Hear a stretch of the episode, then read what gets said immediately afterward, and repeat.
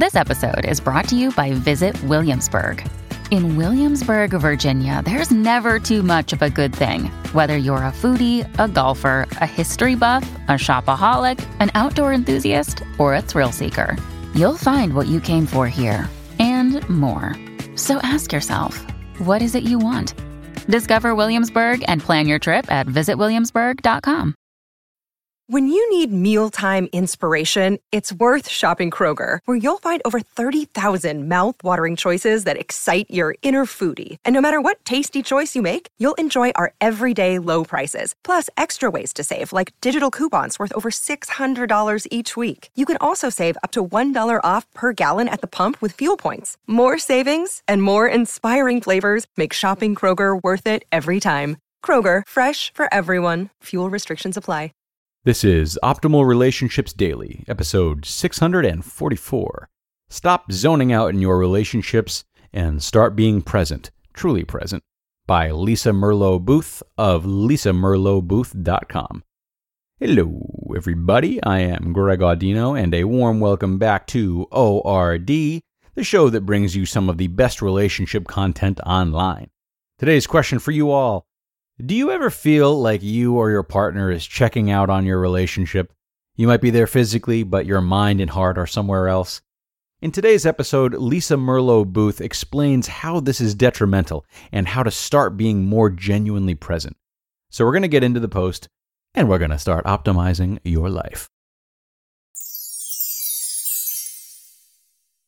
Stop zoning out in your relationships and start being present, truly present by Lisa Merlo Booth of lisamerlobooth.com. In times of stress and overwhelm, I have an enormously difficult time being truly present, and my family feels it. I often believe I'm hiding my distracted mind by nodding my head at the appropriate time, saying yes slash uh huh in a timely way, or looking at the speaker in the eye at just the right moment. The only person I'm fooling, however, is me. I'm betting that many of you know exactly what I'm talking about. You've either done what I'm talking about or have been on the receiving end of someone zoning out on you. Either way, it's not a good position to be in. Because we're only human, there are going to be times when we're not present. The occasional zone out is not a problem. The frequent zone out, however, is. In the spirit of helping couples and families, I'm posting a list of tips to help you be truly present for your loved ones. I know that in my family, if I'm stressed and constantly thinking about all the things I have to do, my children begin to distance from me. If I don't regroup, and quickly, it can take what seems like an eternity to get back into my children's good graces. This is not okay for my children or me. My distracted mind sends them the message that they're not important. The ripple effect of receiving this message over time is self esteem issues, anger towards me, resentment towards my work, and a rift in our relationship. Although I'm using myself as an example, I see this happen in families everywhere. Men are traveling several days a month, women are working longer hours in their careers, and children are starving for more attention. Couples are fighting exhaustion, stress, hectic family schedules, and impossible demands. Consequently, people are struggling with being present everywhere. As a result, relationships are taking a hit. Men and women alike are complaining they are no longer in love with their partner.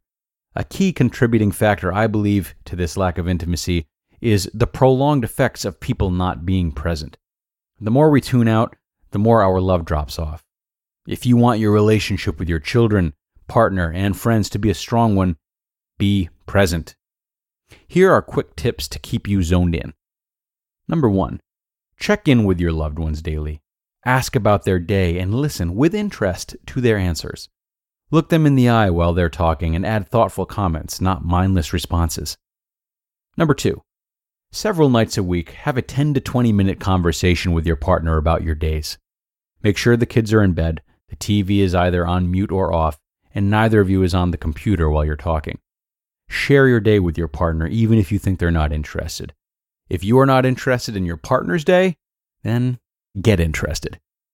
Number three, be aware of any significant events of that day, such as sports events, school events, difficult tests, struggles with friends, etc. Ask your child about the event as a way of showing you were thinking about them. These conversations can be less than five minutes, but the message you send by asking lasts forever. This is true for your partner as well. Ask about important meetings, health issues, etc. Number four, write your partner and children small notes periodically to wish them luck. Tell them you care or apologize for your lack of presence. A quick note can go a long way toward keeping connections strong. Number five, snuggle, hug, and give kisses. Show affection. Amid work, family schedules, errands, sickness, and stress, couples and families can become aloof and cold. This isn't a purposeful cold shoulder, it's a natural distance that comes from not paying attention. Pay attention. It only takes a moment to give a child or a spouse a hug, kiss, or high five. Make it a habit to hug and kiss your partner hello and goodbye. Take the time to do great big family hugs. You can even include the family dog. When you're watching TV, sit on the same couch and hold hands. When watching a movie together, watch it technology free. No cell phones, computers, or texting. Just be present and watch the movie. Many of us believe that being present takes too much time. We think there's no way to do all the things we need to do and still be relational. The reality is, we usually can't do it all.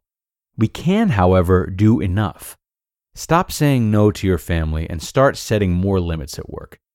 As the saying goes, I've never heard anyone on their deathbed wish they had spent more time at work. Being present doesn't take nearly as much time as we think it does. It can only take five minutes. Just make sure those five minutes are saturated with your undivided attention. Challenge Pay attention. Commit to choosing two out of the five suggestions into your interactions with your family this week.